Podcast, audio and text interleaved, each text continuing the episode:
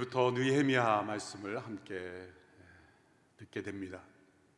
느헤미야서는 한 권의 책이라기보다도 살아있어서 우리 곁에서 우리에게 조언해주고 멘토링해주는 인물처럼 우리에게 다가옵니다. 그래서 역사상 수많은 지도자들이 느헤미야의 멘토링을 받았습니다. 천국에 가신 고 김영길 장로님께서도 가장 사랑하시는 책이 느헤미야서였습니다. 한동대학교를 섬기며 겪었던 수많은 이 고난의 과정 속에서 마치 느헤미야 시대를 사는 것 같은 그러한 생생한 체험을 하셨기 때문이죠. 그래서 위기를 닥칠 때마다 느헤미야의 속에서 하나님의 방법을 찾았고 또 하나님의 지혜를 얻었습니다. 이처럼 살아있는 책입니다. 지난번 포항 지진 때 한동대학교에 느헤미야 홀 건물이 있습니다. 가장 많은 외벽이 무너져서 뉴스에도 많이 났던 건물이죠. 지금은 완전히 복구되어 더 튼튼한 건물이 되었습니다. 건물마저도 느헤미야 말씀을 체험하는구나 그렇게 생각을 했었습니다.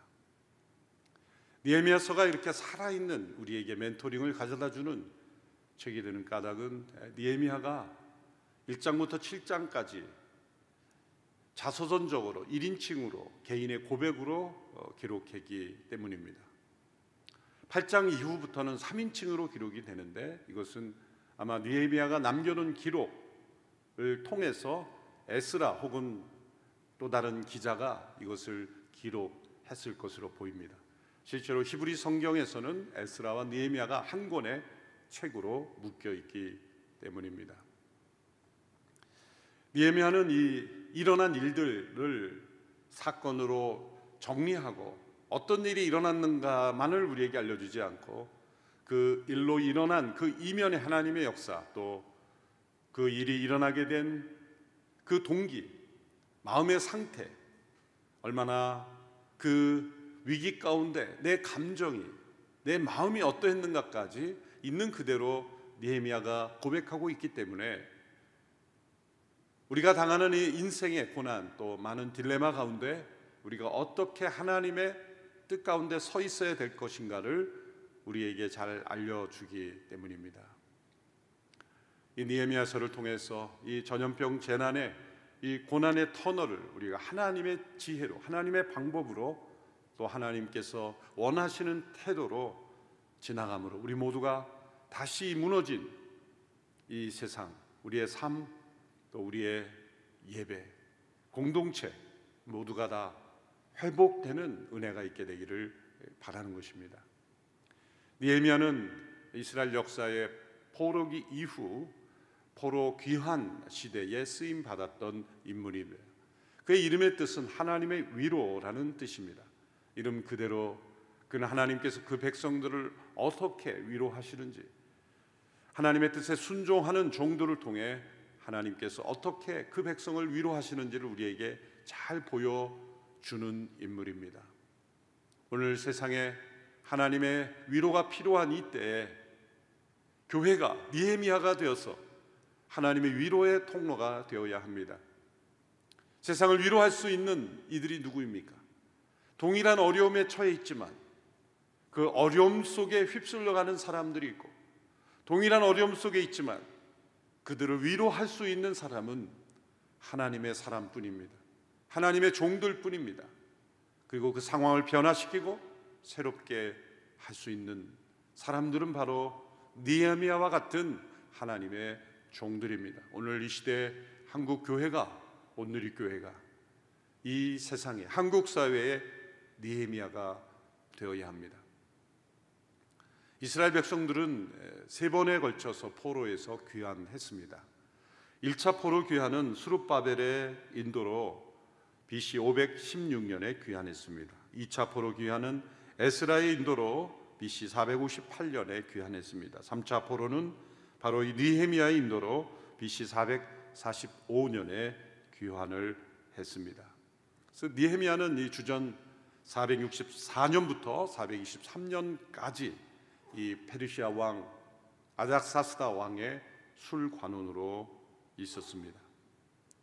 술관원 이렇게 생각하면 우리는 상당히 저속한 어떤 직업이라고 생각할지 모르지만 역사가들에 의하면 그 당시에 이 직업은 왕에게 영향을 미칠 수 있는 단 두 사람 중에 한 사람이었다. 한 사람은 왕의 부인이요 또 한 사람은 술관원이었다라고 알려지고 있습니다. 이것은 어떤 자신의 능력으로 오를 수 있는, 누군가의 추천에 의해서 오를 수 있는 그러한 위치가 아니라 왕의 개인적인, 절대적인, 인격적인 신임, 이 친밀한 인격적인 관계가 있어야만 세워질 수 있는 자리였기 때문입니다. 자, 이러한 위치에 있는 이 느헤미야의 입장에서 볼 때 그는 포로로 귀환할 이유가 없었던 사람이었습니다. 세상적인 이유로 볼 때 그는 그 아닥사스다 왕의 술관원으로 있는 것이 훨씬 더 안전했고 평안했고 안락했을 것입니다. 그가 일 차, 이 차 포로 귀환에 가고자 했는지 안 했는지는 잘 알려져 있지 않습니다. 만약에 가고자 했다면 갈 수 없었던 이유는 바로 왕의 허락이 없었을 것이기 때문이었습니다. 하나님께서는 때에 맞게 사람을 세우시고 또 보내시기도 하는 것입니다. 하나님은 이 삼 차 포로 귀환 때 일 차 스룹바벨 그리고 학개스갈의 선지자를 통해 이루었던 성전 재건, 또 이 차 에스라를 통해서 일어났던 그 백성들이 하나님의 말씀 앞에 바로 세우는 그런 일들, 이제 삼 차로 느헤미야를 통해서 성벽이 재건되고 그 모든 백성들이 영적으로 다시 예배 공동체가 돼서 하나님의 부흥을 경험하게 하는 이 그 일들을, 때에 맞는 사람을 그 때에 맞게 하나님이 사용하시는 겁니다. 에스더가 수상궁에 있었던 것처럼, 요셉이 애굽에 있었던 것처럼, 또한 다니엘이 바벨론 한복판에 있었던 것처럼 하나님께서는 하나님의 종들을 때에 맞게 그 위치에 합당하게 불러 사용하시는 것입니다. 바로 그래서 느헤미야는 삼 차 포로 귀환 전까지 이 아닥사스다 왕의 술관원으로 있으면서 그는 하나님의 준비된 때 하나님께 쓰임 받는 종이 되었던 것입니다. 그는 이 왕의 술관원의 위치에 있었지만 수천 마일 떨어진 예루살렘에 대한 형편의 깊은 관심을 가지고 있었습니다. 그래서 형제 하나니가 예루살렘을 방문했을 때 그 하나니로부터 예루살렘에 대한 형편을 묻게 되었습니다. 본문 이 절, 삼 절의 말씀입니다. 내 형제 가운데 하나니가 몇몇 사람들과 함께 유다에서 왔습니다. 그래서 나는 포로로 잡혀오지 않고 그곳에 남아있는 유다 사람들의 안부와 예루살렘의 형편을 물었습니다. 그들이 내게 말했습니다. 포로로 잡혀오지 않고 그 지방에 남아있는 사람들은 지금 큰 고난과 수모를 당하고 있습니다. 예루살렘 성벽은 무너졌고 그 성문들은 다 불에 탔습니다. 가장 안전한 삶을 살고 있는 그가 이 무너진 예루살렘의 형편에 대하여 깊은 관심을 갖는 것, 이것이 하나님의 사람의 특징입니다. 누가 이 세상의 위로자가 될 수 있습니까? 누가 이 세상 한복판에 하나님의 일의 통로가 될 수 있습니까? 깊은 관심을 가지고 살피는 것입니다. 하나님의 마음 없이 세상의 뉴스에 휩쓸려 가는 사람이란 뜻이 아니라 하나님의 마음을 품고 이 세상에서 일어난 일들에 대하여 깊은 관심을 가지는 것. 그래서 여러 위대한 믿음의 사람들은 하나님의 말씀과 신문 이 두 가지를 늘 가슴에 품고 있었다. 요한 웨슬리, 조지 위필드, 수많은 믿음의 사람들은 나는 이 세상과 상관없다라는 시각으로 외면하지 않았습니다. 수많은 죄악이 가득한 이 세상을 하나님의 마음을 품고 긍휼히 여기며 그들 가운데 어떻게 하나님의 소망이 전해질 수 있을 것인가, 하나님의 위로가 그들 가운데 어떻게 전해질 수 있을 것인가, 깊은 관심을 가지고 세상을 대했던 것입니다. 느헤미야의 관심은 단지 동족이기 때문만이 아닙니다. 그것은 하나님에 대한 관심 때문입니다. 하나님의 이름으로 일컫는 그 백성들이 지금 여전히 수치와 수모를 당하고 있으므로 그것은 곧 하나님의 수치이기도 한 것입니다. 그래서 그는 그 예루살렘의 형편에 깊은 관심을 가질 수밖에 없었습니다. 때로 우리가 범하는 가장 나쁜 죄는 무관심일 수 있습니다.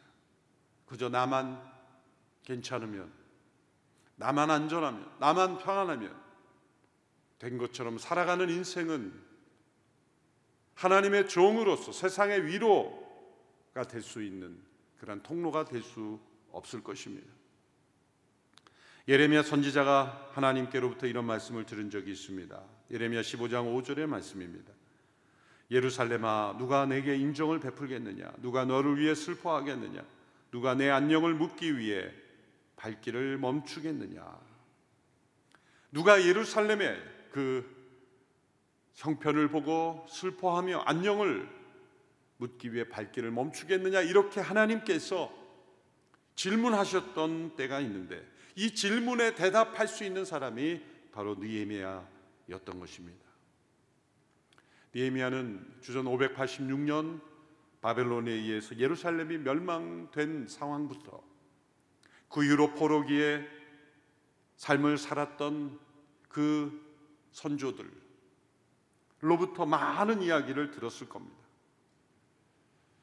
이제 일 차, 이 차 포로 귀환 때 많은 동족들이 돌아갔지만 여전히 성벽은 무너져 있고 성벽이 없으므로 그 당시 고대 사회에서 성벽이 없는 것은, 울타리가 없는 것은 수많은 도적들, 수많은 어떤 침입에 노출되어 있기 때문에 계속해서 수치와 수모를 당하며 웃음거리가 되어 있는, 그러나 그들이, 그 백성들이 너무나 지쳐 있기 때문에, 너무나 소망을 잃어버렸기 때문에 그 성벽을 재건하고 다시 그 예루살렘을 온전케 하는 일에 아무도 나서고 있지 않는 그러한 상황이었던 것입니다. 바로 이러한 형편이 느헤미야의 귀에 들려왔습니다. 형제 하나니를 통하여 예루살렘의 형편을 들은 이 느헤미야의 반응은 기도였습니다.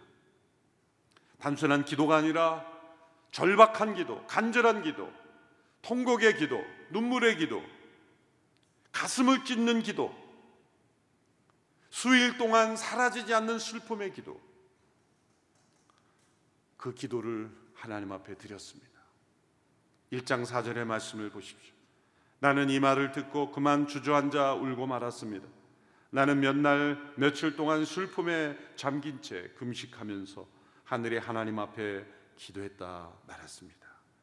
며칠 동안 슬픔에 잠겨 그는 통곡하며 금식하며 하늘의 하나님 앞에 기도했습니다. 이렇게 가슴이 찢어지는 눈물의 기도는 하루아침에 나오는 것은 아닙니다. 단지 그 소식이 충격적이기 때문에 나오는 것이 아닙니다.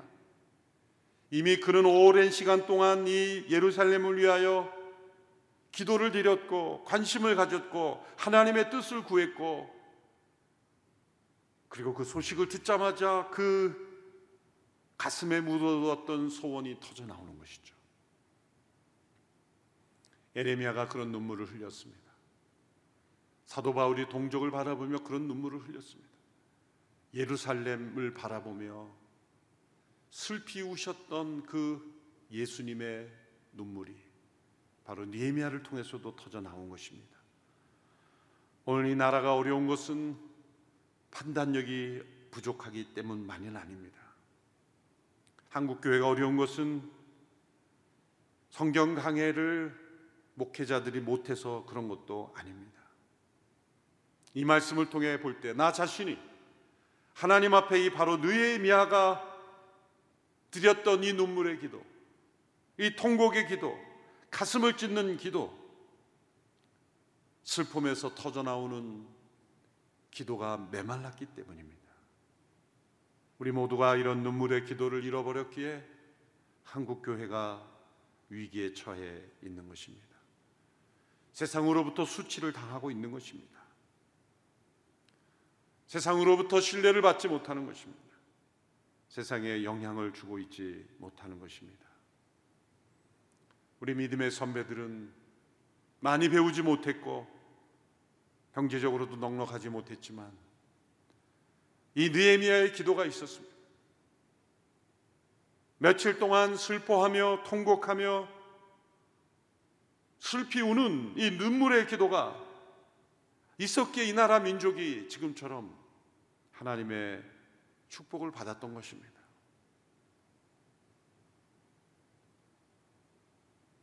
우리 모두가 이 눈물을 회복하는, 이 느헤미야의 기도를 회복하는 우리 모두가 되게 하여 주옵소서. 그렇게 기도하며 이 주일을 보내기를 원합니다. 둘째로, 느헤미야는 이 기도 가운데 조상들의 죄를 자신의 죄로 고백하는, 그 조상의 죄와 자신의 죄를 동일시하는 자백의 죄를, 자백의 기도를 드립니다. 육 절과 칠 절의 말씀입니다. 주의 종들인 이스라엘 백성들을 위해 주의 종이 밤낮으로 주 앞에 기도하니 주께서는 귀를 기울이시고 눈을 떠서 이 기도를 들으소서. 저와 제 조상의 집을 비롯해 우리 이스라엘 족속이 주님을 거역했던 죄를 고백합니다. 우리가 주께 매우 악하게 굴었습니다. 주께서 주의 종 모세에게 주신 계명과 율례와 규례를 우리가 지키지 않았습니다.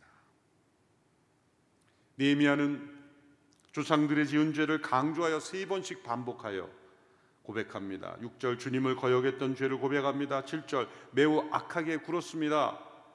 또 후반부에 우리가 지키지 않았습니다. 칠 절 마지막의 부분입니다.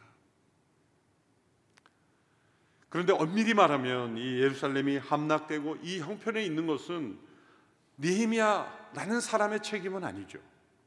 조상들의 책임이었습니다. 그러나 그 조상들의 책임을 나의 책임으로 여기는 것이 느헤미야의 기도의 특징입니다. 느헤미야는 조상들이 범한 죄와 동일한 죄를 범하지 않았습니다. 그런데 마치 자신이 범한 것처럼 그렇게 회개하고 있습니다. 그 증거는 우리가 라는 단어를 반복하여 사용하고 있었다는 겁니다. 우리 이스라엘 족속이, 우리가 주께 매우 악하게 굴었습니다. 우리가 지키지 않았습니다. 우리라는 이 대명사가 바로 조상들의 죄, 그 민족의 죄, 나라의 죄가 바로 나의 죄임을 고백하는 거예요. 우리는 사회에 어떤 사건이 일어나면, 사회의 파장이 일어나는 사건 속에서 누군가 한 사람 때문에 이 전체 사회가 어려워진 것이라고 희생양을 찾아 공격하기 시작합니다. 또한 한국교회의 문제점을 우리는 그들 때문에, 누군가 때문에 라고 정죄하며 비난하며 나는 저들과 다르다라는 그러한 패러다임에 빠져들 위험이 많습니다. 물론 다를 수 있습니다.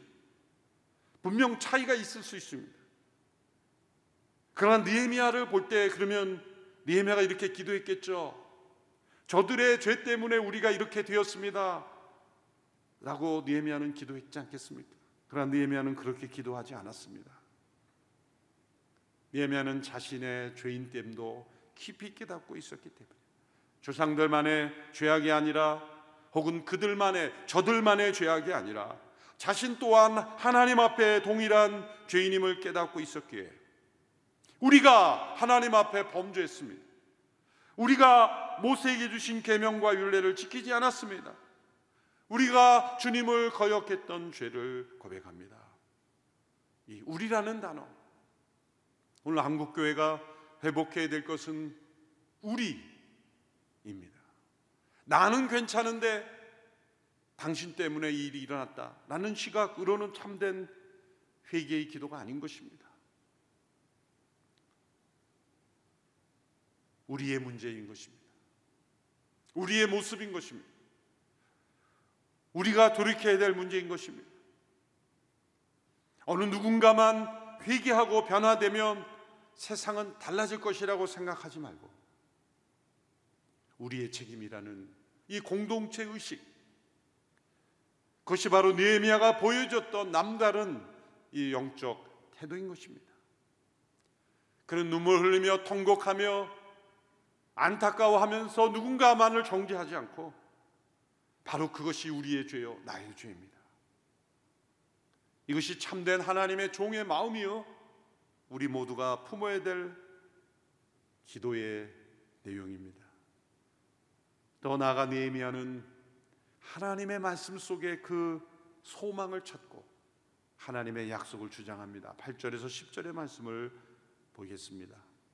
주께서 주의 종 모세에게 하신 말씀을 기억하소서. 너희가 만약 죄를 지으면 내가 너희를 여러 민족들 가운데로 흩어버릴 것이고, 만약 너희가 내게 돌아와 내 계명을 지키면 너희 포로된 사람들이 하늘 끝에 있더라도 내가 그들을 거기에서부터 불러 모아 내 이름을 위해 선택해 놓은 곳으로 데려올 것이다 라고 하시지 않았습니까? 그들은 주께서 주의 큰 능력과 주의 강한 손으로 구속하신 주의 종이요 주의 백성들입니다. 이 느헤미야의 기도의 내용은 놀랍습니다. 이 바벨론에서 자라서 페르시아의 관료로 일하는 사람의 기도라고 보기 어려울 정도로 대단히 성경적입니다. 그는 예루살렘 성전과 또한 회당에서 율법 교육을 오랫동안 경험하지 않았던 사람입니다. 그런데 그는 정확한 신앙을 갖고 있습니다. 현실 역사의 문제와 해결책을 하나님의 말씀 속에서 찾는 이 성경적 신앙을 그는 보여주고 있습니다. 그 이유는 모세를 통해서 전해준 말씀을 전체적으로 깊이 묵상하며 살아가고 있었기 때문입니다. 그에게는 오늘 우리에게 주어진 이 아주 편리한 찾아보기 좋은 책으로 된 성경이 없었습니다. 그들에게는 가죽이나 또 이런 파피루스 같은 것으로 두루마리 형태 혹은 그것조차 없어 몇 개의 조각조각된 사본만이 남아있었을 뿐입니다. 그래서 이 성경이 우리에게 전해진 것은 수많은 사본들이 곳곳에서 발견된 것을 다 모으고 모아서 그 사본을 대조하여 우리가 이렇게 한 권의 책으로 가지고 있는 것 아니겠습니까? 우리는 이 느헤미야 시대에 그들은 하나님의 말씀의 일부분만을 바라보며 하나님의 뜻을 헤아려야만 했습니다. 얼마나 어렵습니까?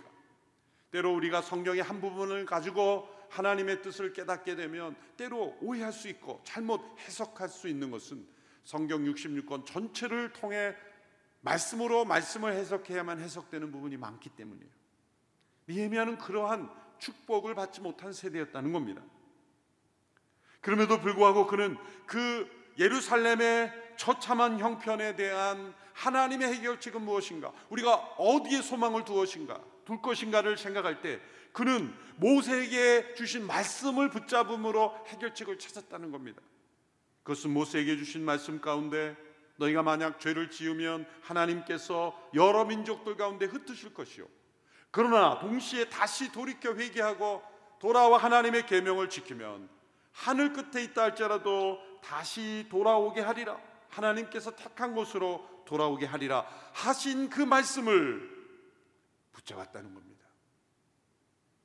여러분, 오늘 우리 시대에 이 처참한 절망적인 소식들, 한국교회가 함께 모이지 못하는 이 비참한 수치스러운 현실, 이 모든 가운데 우리는 이 느헤미야처럼 이 하나님의 말씀 속에서 약속을 붙잡고 기도하며 소망을 가져야만 우리는 이 시대를 뚫고 나갈 수가 있는 것입니다. 느헤미야가 이 모세에게 주신 하나님의 말씀을 정확하게 주장하며 기억한 것은 하나님은 말씀하신 그 말씀을 절대로 잊지 않으시며 그 말씀을 붙잡는 자들은 곧 하나님의 신실하심을 붙잡는 거예요. 하나님의 언약의 말씀을 붙잡는 것은 하나님의 그 사랑의 하나님의 마음을 붙잡는 것입니다. 그 손을 붙잡는 것입니다. 언약의 하나님은 사랑의 하나님이십니다. 그 언약을 잘 지키는 자들은 복 가운데 거하게 하시지만 때로 그 언약에 충실하지 않을 때는 징벌을 하시고 심판하시지만 그 심판 또한 하나님의 사랑이요 돌아오게 하시는 하나님의 사랑을 경험할 수 있습니다. 이처럼 하나님의 말씀은 시대와 문화를 뛰어넘어 느헤미야가 경험했던 그 하나님을 오늘 이 시대에 우리도 경험하게 해주는 축복의 통로가 되는 것입니다. 그러므로 이 코로나 감염병 시대에 모임도 다 취소되고 제대로 활동하지 못하는 이러한 시간에 하나님의 말씀을 더욱더 우리가 사모하고 그 말씀 속에 소망을 얻는 우리가 되어야 합니다.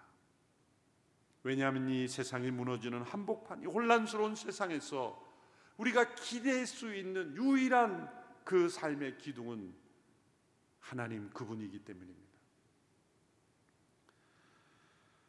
헬무트 틸리케라는 독일인 목사는 히틀러에 반대한다는 이유로 교수직에서 쫓겨나고 나치에 끌려가 고문당하고 또 언제 감옥으로 끌려갈지 모르는 불안한 생활 속에서 목회하던 분입니다.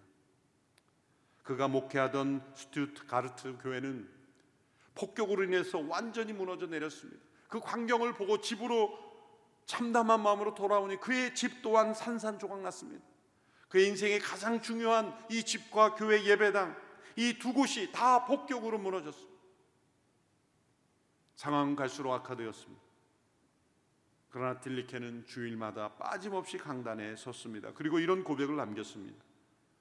온통 혼란스러운 세상에서 우리가 의지할 수 있는 확실한 기둥은 언제나 신실하시며 늘 의지할 수 있는 하나님뿐입니다. 하나님의 신실하심은 결코 무너지지 않는 기둥입니다. 이 모든 상황 속에서 우리의 진정 참된 믿음이 어디에 두고 있었는가가 드러나게 됩니다. 느헤미야의 기도는 기도의 귀를 기울여 달라는 간구로 끝납니다. 십일 절의 말씀입니다. 주여 이 종의 기도와 주의 이름을 경외하기를 기뻐하는 주의 종들의 기도에 귀를 기울이소서. 오늘 주의 종이 이 사람 앞에서 은총을 입고 잘 되게 하소서. 그때 나는 왕에게 수를 따라 올리는 사람이었습니다. 느헤미야는 이 기도 가운데 반복되어 사용하는 중요한 단어가 있습니다. 그것은 종이라는 단어입니다. 여덟 번이나 반복이 되죠. 그는 페르시아 왕의 종이었지만 그의 마음의 진정한 정체성은 하나님의 종, 주의 종이라는 의식이었습니다. 흔히 주의 종 그러면 전임으로 사역하는 목회자만을 의지한다고 생각한다는 건데 그것은 아닙니다. 우리 모두가 주의 종입니다. 부름받은 주의 종입니다. 하나님의 구원받은 백성, 하나님의 자녀는 또한 하나님의 종입니다. 참된 자녀는 종으로서 섬기는 직분을 감당하기도 하는 것입니다. 그러나 자녀로서 하나님의 종의 일을 감당하는 것과 세상적인 종의 관점에서 어쩔 수 없는 일을 하는 것과는 차이점이 있죠. 주의 종, 이것은 자신의 정체성이었습니다. 그는 자신을 하나님의 종으로 여겼고 하나님께서 이 종의 기도를 귀 기울여 달라고 하나님 앞에 간절히 기도했습니다. 그리고 이 사람 앞에서 은총을 입게 하소서. 이 사람은 아닥사스다 왕이겠죠. 그와 더불어 맞물려 있는 신분이었기 때문에 그 왕의 마음이 움직여야 자신이 무엇인가를 할 수 있기 때문이죠. 기도하는 가운데 느헤미야는 점점 점점 더 자발적이 됩니다. 그는 슬픔의 기도에서 시작해서 헌신의 기도로 마무리되고 있는 겁니다. 단지 통곡하는 기도가 아니라 비전을 바라보는 기도로 나아가고 있는 것입니다. 우리가 하나님의 마음을 품고 기도할 때 놀랍게 우리는 점점 하나님의 뜻에 쓰임받는 삶으로 변화되게 되어 있습니다. 우리가 주의 종으로 쓰임받는 것이 때로는 두려울 수도 있습니다. 그러나 두려워할 필요가 없습니다. 왜? 하나님과 동행하고 있기 때문입니다. 내 혼자 하는 일이 아니기 때문입니다. 하나님께서 모든 상황을 주관하시고 내가 움직일 수 없는 모든 사람들, 상황, 모든 필요, 모든 것까지 하나님께서 이끄시는 삶이기 때문에 하나님의 종으로 헌신하여 사는 삶만큼 감격스러운 삶이 없습니다. 흥미진진한 삶이 없습니다. 그리고 자원하여 헌신할 때마다 하나님께서 이루시는 일들을 체험할 수 있기 때문에 기쁘고 감격스러운 인생을 살 수가 있는 것입니다. 기도 가운데 느헤미야는 이렇게 하나님의 뜻에 자신을 점점 헌신하고 있었습니다. 그는 슬픔의 기도로 시작해서 참된 회개의 기도로 나아가 이제 하나님의 뜻에 자신을 헌신하는 기도로 점점 자신을 드리고 있습니다. 하나님은 이러한 종의 기도를 귀 기울이십니다. 기울여 달라고 애써 부르짖어야 귀 기울이시는 분이 아니라 바로 이러한 참된 기도로 나아가는 영혼에는 하나님이 반드시 귀를 기울이고 계십니다. 하나님은 이러한 기도에 응답하기를 기뻐하십니다. 오늘 거룩한 주일 우리 모든 성도들이 이 느헤미야의 기도를 품고 함께 기도하는 거룩한 주일이 되기를 바랍니다. 마음을 찢고 슬퍼하며 눈물의 기도를 드리기를 원하며 또 이 세상의 혼란 가운데 누군가 희생양을 찾아 바로 저 사람들 때문이라고 하는 그 시각에서 뛰어넘어 우리 모두가 나의 문제입니다, 나의 죄입니다, 우리의 죄입니다 그렇게 회개하며 하나님의 말씀 속에 소망을 품고 비전을 품고 회복의 약속을 붙잡고 기도하는 우리 모두가 되어 이 세상에 하나님의 위로가 되는 그러한 주의 백성들이 되기를 축원합니다. 함께 불렀던 이 찬양을 부르며 기도하기를 원합니다. 우리 함께 기도해 주 앞에 나와 긍휼을 베푸시는 그 하나님께 하늘을 향해 두 손 들고 하나님 이 땅에 은혜의 빗줄기를 허락해 주십시오. 우리 함께 기도하는 마음으로 찬양하며 나아가겠습니다.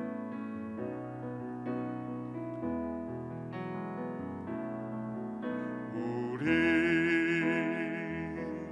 함께 기도해 주 앞에 나와 무릎 꿇고 긍휼 베푸시는 주 하늘을 향해 두 손 들고 하늘 문이 열리고 은혜의 빗줄기 이 땅 가득 내리도록 마침내 주 오셔서 의의 빗줄기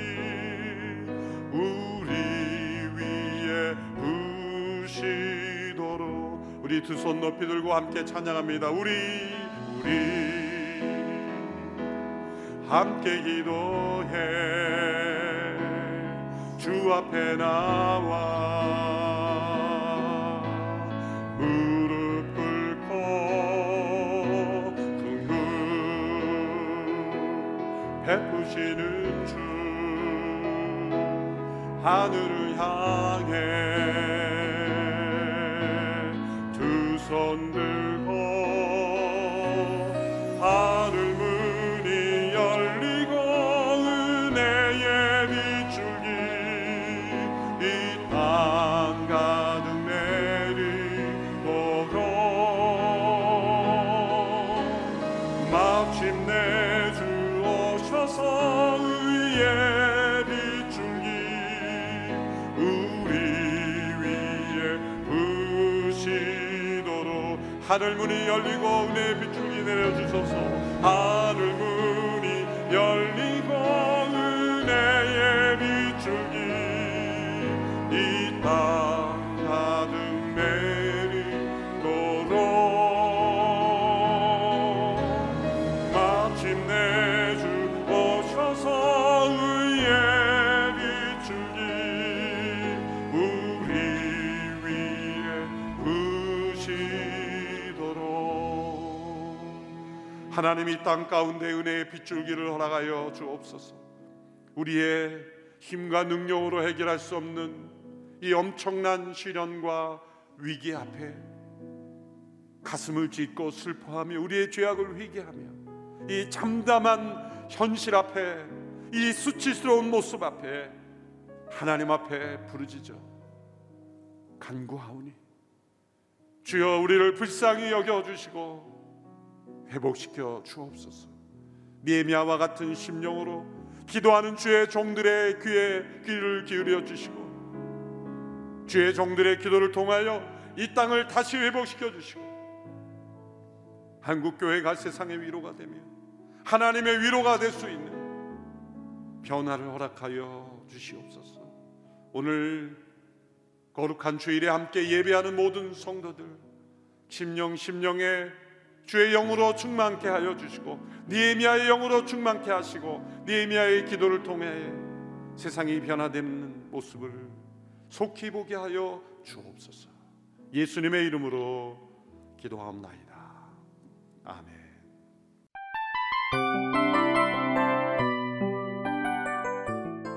이 프로그램은 청취자 여러분의 소중한 후원으로 제작됩니다.